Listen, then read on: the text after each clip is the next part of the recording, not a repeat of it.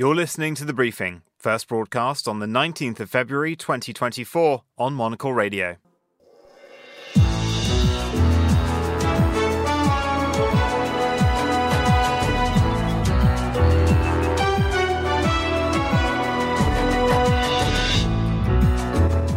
Hello and welcome to The Briefing, coming to you live from Studio One here at Midori House in London. I'm Vincent McAvinney.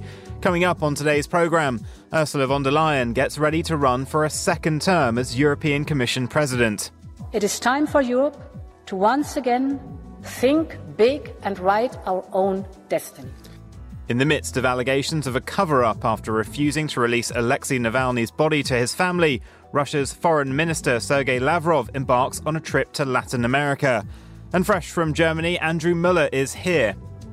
I am just back from the Munich Security Conference, where obviously the subject of Alexei Navalny came up once or twice. I will be discussing that and what else we learned. Plus, we reflect on London Fashion Week and preview Milan Fashion Week with Monocle's fashion editor. All that right here on The Briefing with me, Vincent McAvinney.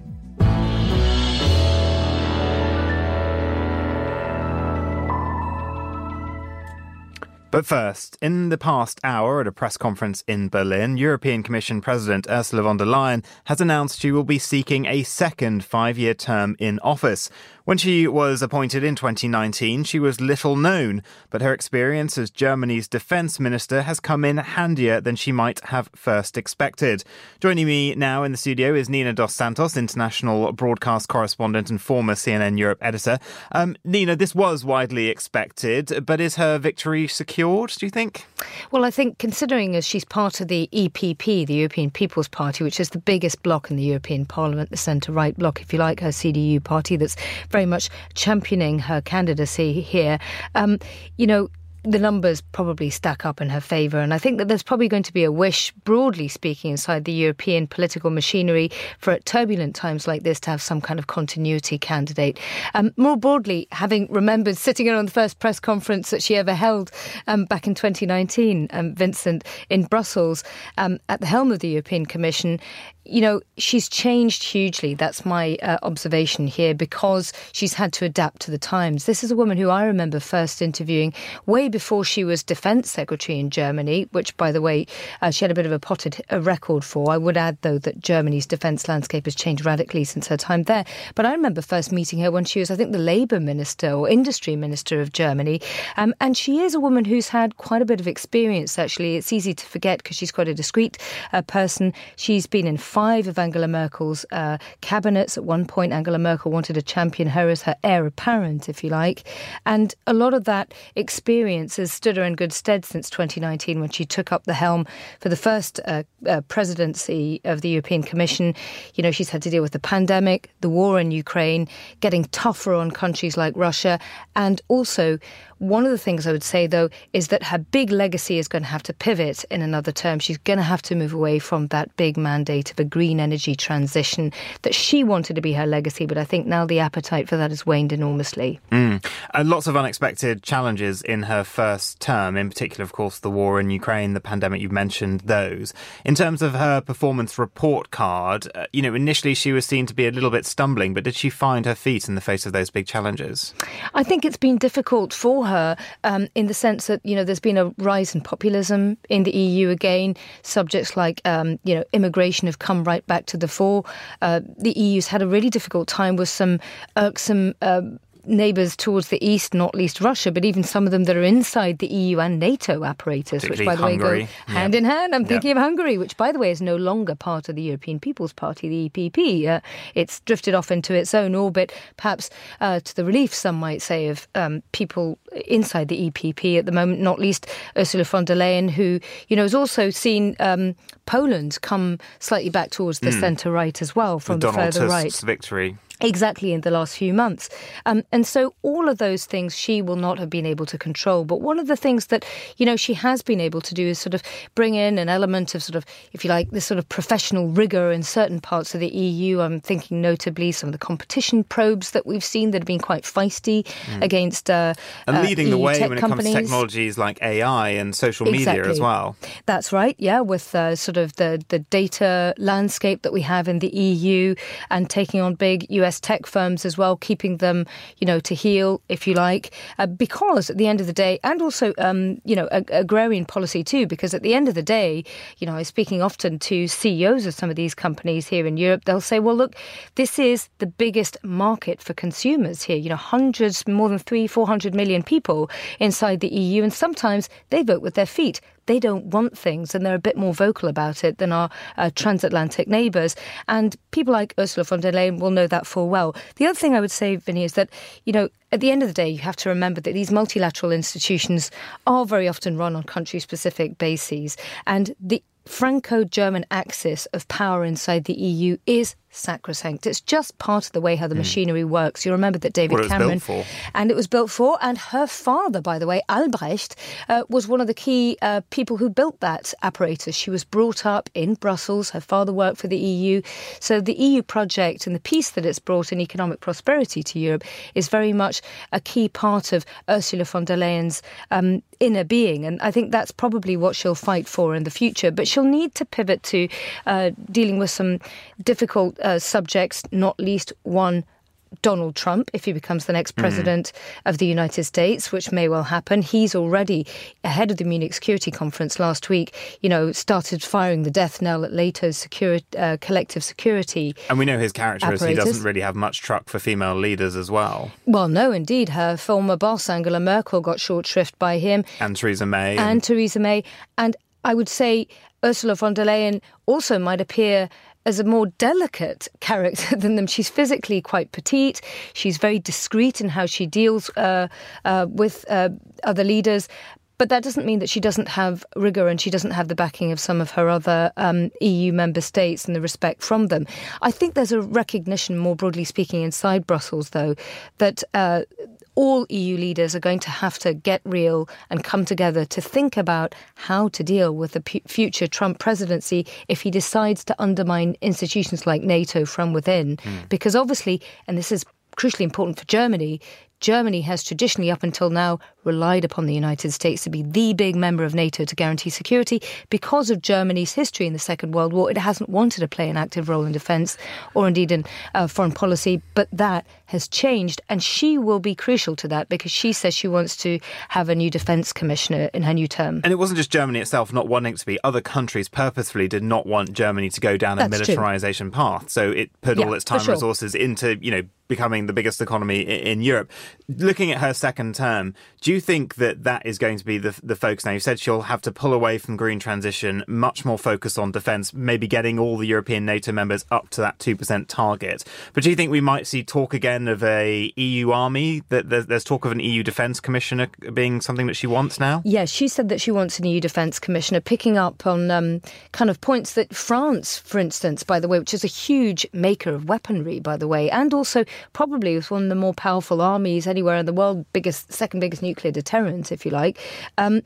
They've very often talked about how Europe needs to get its act together. You can't just rely upon NATO. Germany is, for the reasons that you mentioned, and thank you, by the way, for adding to the nuance, because it is important that other countries, up until more recently, didn't want Germany to, play a more active role. Germany then became loath in playing that active role. France tried to push. Now what we've seen actually at the Munich Security Conference is actually the German foreign minister stepping back from that more ambitious defence spending targets. Christine Lindler said, the finance minister, said, yes, 2% of GDP, frankly, for us is already quite enough. You're seeing other states inside the EU saying, no, we need to be spending more. So that's one of the things she's going to have trouble with, trying to find the money, collective money as well, because some Baltic countries have said that it would be worth having a 100 billion euro fund, issuing bonds collectively to try and pay to give weapons to Ukraine, if you like, to help defend Europe's eastern border from outside, which is the traditional model for big wars. I mean, the UK is still paying off debts, I think, from the Second World War. It only paid off debts from the First World War about 5 years ago. Yeah, but it's no longer part of the EU, isn't it? No, but as in the model for funding these kind of things. But when you have so many member states that have to get together to agree to all of this, finding the consensus in the room is going to be difficult. But look, she's got a lot on her plate, but at the end of the day, it's likely this may be a rubber stamping effort effort from the European People's Party when they get together on the 6th of March in Bucharest, Vincent. Nina dos Santos, thank you very much for joining us here on The Briefing. Now here's Carlotta Rebello with the day's other news headlines. Thanks, Vincent. Yulia Navalny, the widow of Kremlin critic Alexei Navalny, who died in Russian custody, will meet European Foreign Affairs Minister today in Brussels. Mr. Navalny died on Friday after spending more than 3 years in prison, prompting outrage from Western leaders. Benny Gantz, a member of Israel's war cabinet, warned that his country will launch an offensive in Rafah unless Hamas frees all remaining Israeli hostages by the 10th of March. Some 1.5 million Palestinians are sheltering in the southern Gaza city. Domestic tourism spending in China during the Lunar New Year holiday, which ended on Sunday, reached $88 billion, a 47% increase on its pre-pandemic level. The boost comes after Chinese Premier Li Qiang called for pragmatic and forceful action to bolster economic confidence. Christopher Nolan's biopic Oppenheimer took home 7 BAFTA awards on Sunday, including Best Film and Best Director. Poor Things was the other standout winner of the ceremony, with 5 wins, including Emma Stone's award for lead actress. Those are today's headlines. Back to you, Vincent. Thank you, Carlotta. To Russia now, where Alexei Navalny's family have spent the weekend attempting to recover his body. One of the family's lawyers says he was literally pushed out of the mortuary where he's being kept after allegedly suffering sudden death syndrome at a remote Arctic prison on Friday. Over the weekend, hundreds were arrested after gatherings to mourn Navalny and lay tributes across Russia. In the face of international outrage, Foreign Minister Sergei Lavrov is jetting off for a tour of Latin America, beginning with a veteran stalwart ally, Cuba. I'm joined now by Andrew Thompson, a journalist and political risk analyst specialising in Latin America. Andrew, thank you for coming on the show. I'm going to turn to the tour in a moment, but firstly, can you tell me how Navalny's killing is being covered in Latin America? Well, it's been covered very prominently in the newspaper and the media, but what stands out is that Latin American presidents and politicians have, on the whole, been quite quiet about it, particularly two important presidents, Luís Inácio Lula da Silva, the Brazilian president, who has wanted to position himself as a spokesperson for the global south and for a multipolar world, deliberately avoided making a comment on Navalny's death. He said, well, he did comment on not commenting. He said, it was much too soon. One had to wait until the investigation into the causes of death, and therefore it was best not to say anything until the situation became clearer, which most people have seen as a very kind of pro-Russian stance. It's kind of trying to deflect the criticism of Russia. In the case of Andrés Manuel López Obrador, the populist left-wing president of Mexico, he didn't actually make a statement, but a number of people have noted that he is about to have an interview with a prominent RT journalist called Ina Afinogenova. And the fact that he's giving this interview to this prominent pro-Russian journalist is in itself a kind of comment. It looks like, again, López Obrador is trying to take a certain distance from the West, from the United States, or what he would consider to be, the rich and powerful countries that dominate the Western world. And now turning to the tour itself, what are Lavrov's intentions? Well, a cynic would say that Lavrov wants to attend the G20 meeting in Brazil, in Rio de Janeiro, and he's taking advantage of this to visit two important allies, but it doesn't look as, which are, of course, Cuba and Venezuela, but it doesn't look as if there is, as if there are going to be big announcements or new initiatives. In the case of Cuba, for example, he was last there in April, May last year, and he's kind of following up a number of commitments to have closer relations, basically because Cuba is in a very difficult economic situation. He's proposing things like Russian companies will be able to get duty-free imports if they're setting up projects in Cuba that might create local employment.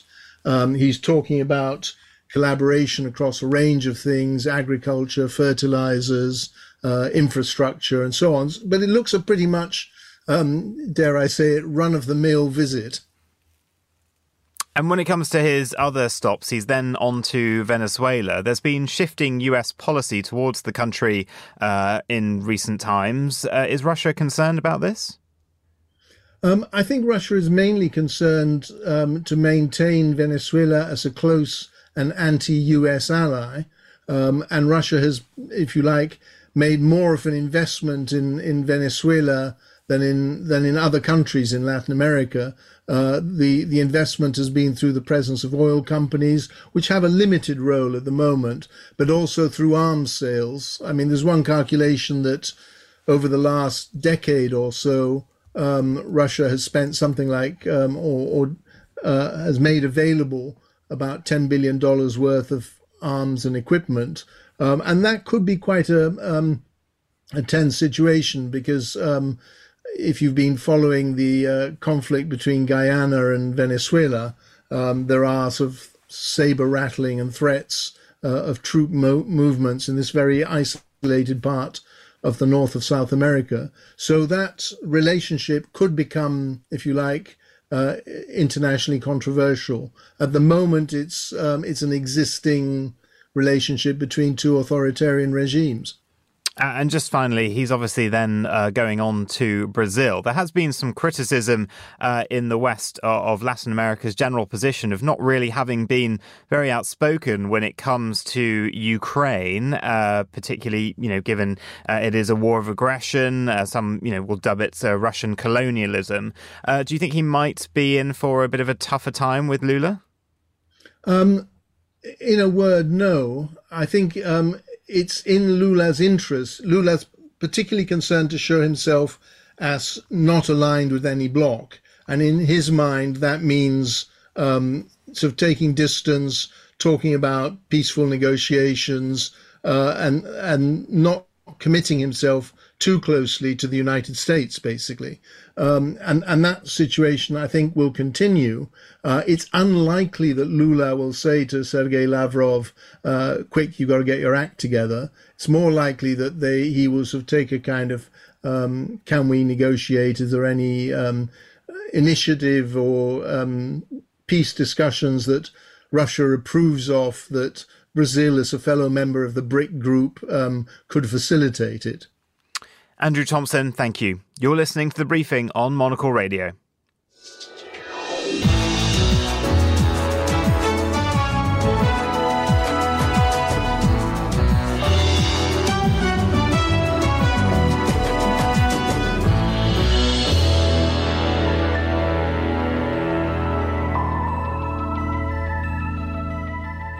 You're back with The Briefing on Monocle Radio. Well, last week saw global leaders descend on Munich for the city's annual security conference. The Foreign Desk team were there in force, even hosting what Politico dubbed as the gathering's best cocktail party. Monocle's contributing editor, Andrew Muller, joins me here in the studio. Andrew, how was the week? Hectic, to say the very least. It's kind of hard to describe what the Munich Security Conference is like from inside, except possibly to say that it's pretty much what you might expect when you gather several hundred of Earth's most powerful people in basically one building in the middle of downtown Munich. It's quite the circus. We went last year and we went again this year, and it just sort of seems to compress time, journalistic time, into itself. In the normal course of making a programme like the Foreign Desk, if we're interviewing a foreign minister or a defence minister, then that's probably what we're going to be doing that week. Whereas I think on Friday alone, we interviewed three prime ministers, at least two foreign ministers, and I think three or four others I've already forgotten. So very busy. And of course, all that time queuing and security as well. Fair bit of that. Yeah. Now, firstly, let's just mention there was, perhaps purposefully, the intervention into the running of things, the announcement of the death of Alexei Navalny. What was the reaction of that? That cast an extraordinary pall over proceedings, as you can probably imagine. It was one of those moments where you could sort of see everybody more or less at the same time reaching into their pocket for their phone, and then, you know, hands would go over mouths and so on. whether or not the timing was deliberate, and you would put nothing past the Russia of Vladimir Putin on that subject. Yeah, and not the least, the effect was magnified, I think, by the fact that obviously Yulia Navalny, his wife, was in attendance and actually spoke a couple of hours after his death was announced. It did, I think, have the effect of focusing everybody's attention on what Ukraine most obviously is up against, but also the rest of Europe as well. And going to the main themes of the conference, I think obviously the words of Donald Trump when it came to NATO and his effective encouragement of Russia to attack members who he claims weren't paying their bill were ringing, those words ringing in the ears of everyone. Was there a lot of discussion of that at the conference? Yeah, again, it's hard to know how deliberate any of the machinations inside the brains of authoritarians and would-be authoritarians are. But if the Munich Security Conference of this year didn't have an overarching theme going into it, then yes, Donald Trump provided it with one.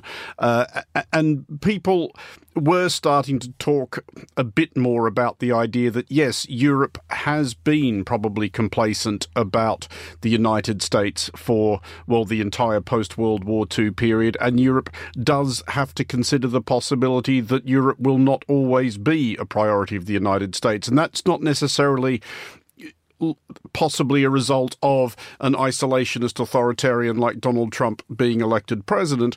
You can easily imagine a scenario in which the United States becomes much more preoccupied with the Pacific and with China. And Europe should be able to look after itself, whether the United States is friendly, hostile, or indifferent.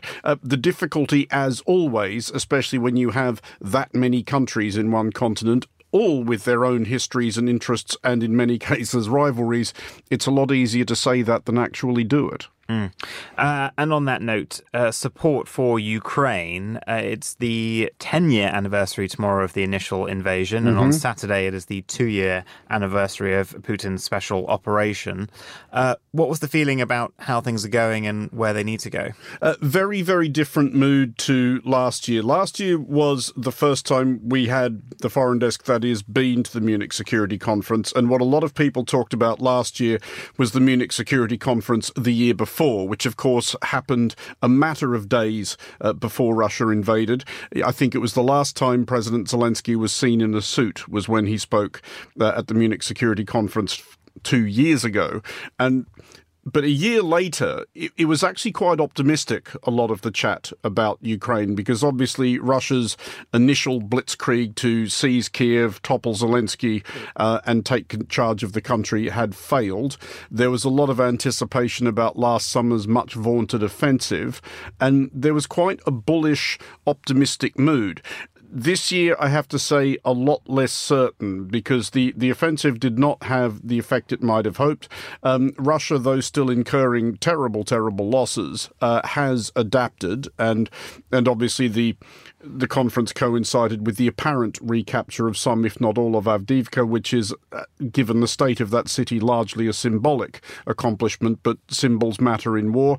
So a lot more uncertainty. There did strike me that there's a lot of rhetorical understanding that Europe needs to get serious about defence. It needs to regard Russia as a serious menace, but there is a gulf, as any Ukrainian will certainly point out, between saying that and doing it. And just turning to the focus around the rest of the world, Taiwan, obviously a big concern, but were there any other emerging threats or worries that were ramping up the discussion? Overall, I have to say, we were very surprised by how much Ukraine still dominated it. And we were surprised by that because we expected that there would be a lot more talk about the Middle East. Maybe it was just the company we were keeping. We did speak to Israel's ambassador to Germany, and that will be coming up on an upcoming show. We did have an appointment to speak to Palestine's ambassador to Germany, but that unfortunately has been postponed, and hopefully we will get back to it. But I was actually quite surprised that it was all still very much Ukraine focused. And it's understandable at one level, because Munich is it's the big transatlanticist thing, and Ukraine is Europe's current preoccupation. But given the extent to which the Middle East has, shoveled Ukraine off the front pages these last 4 months, I was both surprised and I think quite, in a way, actually heartened to find out that Ukraine has not been forgotten about. Mm. Well, one of the repercussions of the war in Ukraine, unexpectedly for Vladimir Putin, was that rather than weakening NATO, it strengthened it with the addition of new members. And I believe, Andrew, you spoke to one of those new members. Well, somebody from one of those new members, although still not quite a new member yet. This is Anna Wieslander. She's the director for Northern Europe at the Atlantic Council, from Sweden originally. And we spoke to her, I think, on our first day there. And I began by asking Anna whether Sweden was proceeding anyway as if it's actually a NATO member, despite Viktor Orban still being difficult. Yes, well, we are proceeding, and we, as an invitee, have interim defense capability targets, for instance, and we practice a lot with others. We have just made an agreement with the US on prepositioning of material, and they can use our bases for practicing and so on. So we take steps, but I think there is an increasing problem, and this also affects Hungary as they are part of the alliance, that NATO is making their regional plans executable now, and Sweden is kind of sketched into those plans, but we cannot fully act on them, and there is still a red line when it comes to those aspects. It's also not problematic for Sweden in a way. It's problematic for the alliance as well to really fulfill and go full speed in the transformation towards stronger deterrence and defense now. And that affects the whole alliance, I would argue. But in Sweden's particular case, are we still seeing the unfurling of this change in mindset that began a couple of years ago with the application to join NATO? Because I know that the armed forces budget has been increased 28%, which is pretty big. Conscription has been increased. And even on the volunteer front, there has been a huge surge in applications to join Sweden's Home Guard, which is Sweden's Army Reserve. Does it strike you that there has been a genuine shift in mindset that the Swedish public have bought into?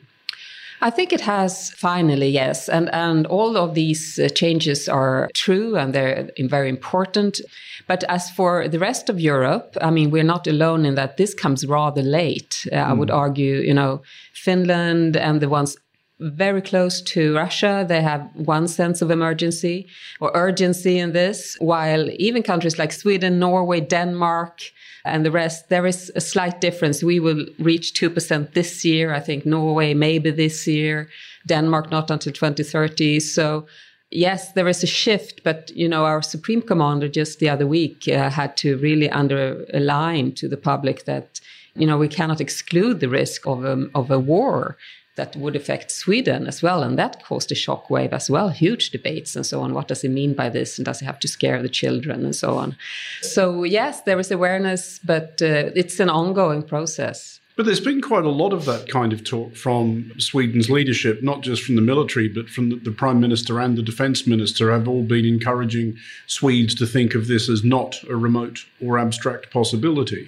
Yes, they have. I mean, they've been leading on communication there, but still it's interesting how much communication you need on this, really, in order to really reach out to the public. Because I think ordinary people, they have other things in mind. Sure. And they still don't know where the safe room is in their building, and they still don't know whether to, that they can't just run away and move to, some nice country, Thailand or something, that they have a duty to stay if there is a war in Sweden by law, obliged and so on. It's hard to get this communication or information out to the public. So we are working on it and might appear ahead of other countries, but I still think we need to be a bit humble and continue this work. It's really hard work. But as you were saying, nevertheless, NATO is playing catch up in a number of respects. And I wanted to ask about, again, something else you've been writing about recently, perhaps as a means of clawing back some of that ground. This is an idea of a so-called bubble, deterrence by denial, over Northern Europe. What would that mean in practice? How does that work? In practice, it means a little bit copycatting the Russian anti-access area denial bubbles that they created over Kaliningrad and in the Arctic and so on. So that means that you just work on, for instance, NATO's integrated air and missile defense combined with the German initiative, European Sky Shield initiative. That's very important. We can see that in Ukraine also how important it is to have control over the airspace and to be able to meet missiles and rockets and other things that come in. It's also a lot about combining and making it work when it comes to intelligence, surveillance, and reconnaissance, to share data information, to be able to have a common assessment of it, to have sensors connected and so on, to be able to do electronic warfare in a similar way as Russia does, to have long-range striking capability in a way that they do. And that's in particular important, I think, for smaller countries. You know, we can play on the asymmetry dilemma for Russia. Even if you're a small country, you can strike deeply into Russia. That, of course, complicates the puzzle for them. So all these things combined with the vision of having solid deterrence, you know, we can deny Russia. And if we can send that signal in real terms, it will be a very, very strong deterrent. And if we also look at modern warfare, how it's played out, both that it's still seems to be very brutal, targeting civilization, but also the risks that new technology, the application of AI or these things could cause to societies, and the nuclear dimension, which actually Russia is playing at with its nuclear posturing as well.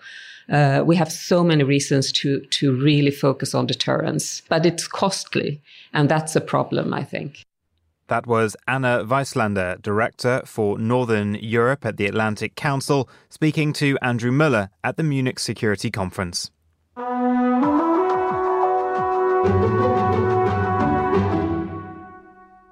the past few days have seen the 40th annual London Fashion Week shows taking place right across the capital.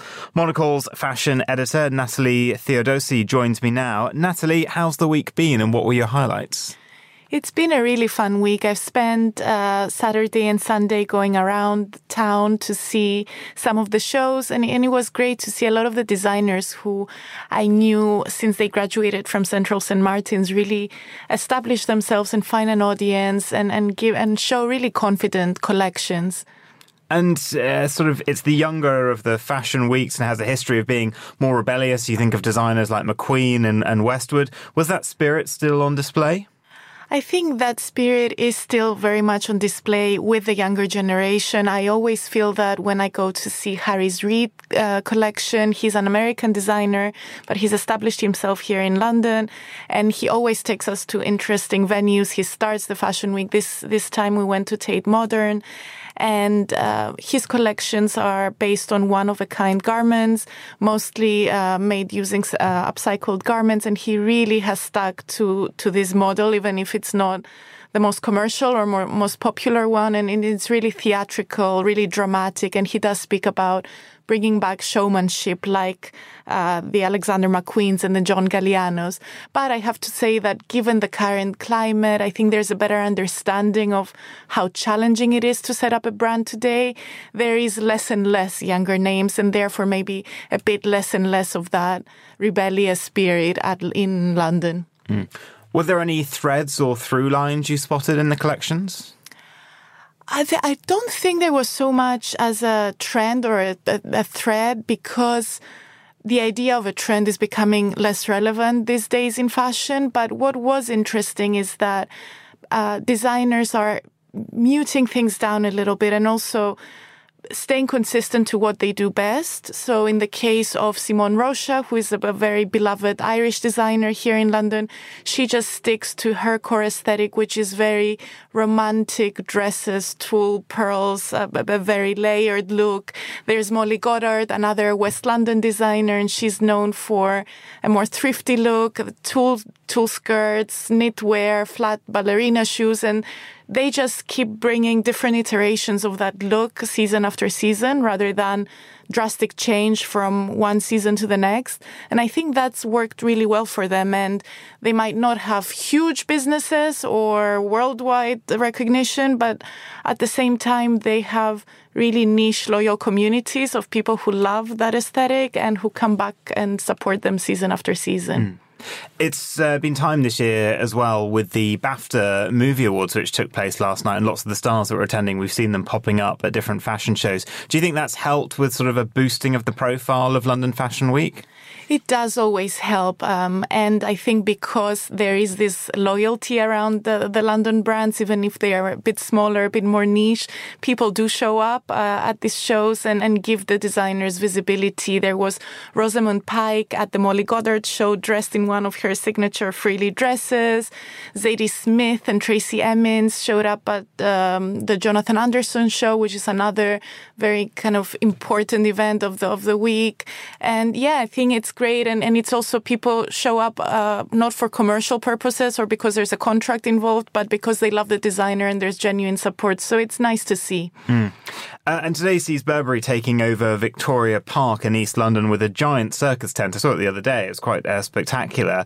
But the brand has been struggling of late, though, hasn't it? It has, yes. I think Burberry is always such an important name, the most commercial, biggest brand in London. So it is a draw for the more international buyers who have to have a commercial reason to visit a city and a fashion week. So it is important to have them on the schedule. But since Christopher Bailey, its beloved creative director, left, I think it's been in a bit of a flux. It tried to rethink its identity a little bit under Riccardo Tisci, which didn't fully work out. And now it's going through another rebrand with Daniel Lee. I think it's positive that it's kind of reclaiming its Britishness, but it's still relatively early days and the business still needs to find its feet and exactly identify what its aesthetic and its message is. Because it tried to move away from that kind of traditional pattern and the sort of TB pattern that came in the last few years. It kind of didn't really seem to work as much. Quite bland sort of redesign of the logo as well, wasn't there? Exactly. And now there's sort of a move back to a logo that recalls the original one more and there's a lot more of the check pattern of those classic designs. So you'll see a lot more of London in its campaigns, which I think is great. But it will take some time until sort of that identity really comes together and the customers kind of come back because they might have been a little bit confused. Mm. And finally, tomorrow is the start of Milan Fashion Week. What can we expect from Italy? So with Italy, I think you expect a lot more consistency, but still elements of surprise. So what I'm really looking forward to is going and seeing sort of those classic shows like the Prada and Fendi, which always deliver, and especially a brand like Prada, even if it's the same show, the same time, the same venue at the Fondazione Prada, but they always find a way to reinvent it and surprise you. It's also going to be the 30th anniversary of Marni, a slightly more eccentric label in the Milan schedule, which is coming back after a few years of showing in New York and Paris. And I'm always looking forward to the Bottega Veneta show as well, a real highlight. It's a more intimate show away from paparazzi and celebrity and spotlight, and they will be showing at their new headquarters in Milan, which should be really interesting. Natalie, thank you. That was Monocle's fashion editor, Natalie Theodosi. And that's all for this edition of The Briefing. It was produced by Emma Searle. Our researcher was Neoma Ekwe, and our studio manager was Mariella Bevan. The Briefing is back tomorrow at the same time. I'm Vincent McAvinney. Goodbye, and thank you for listening.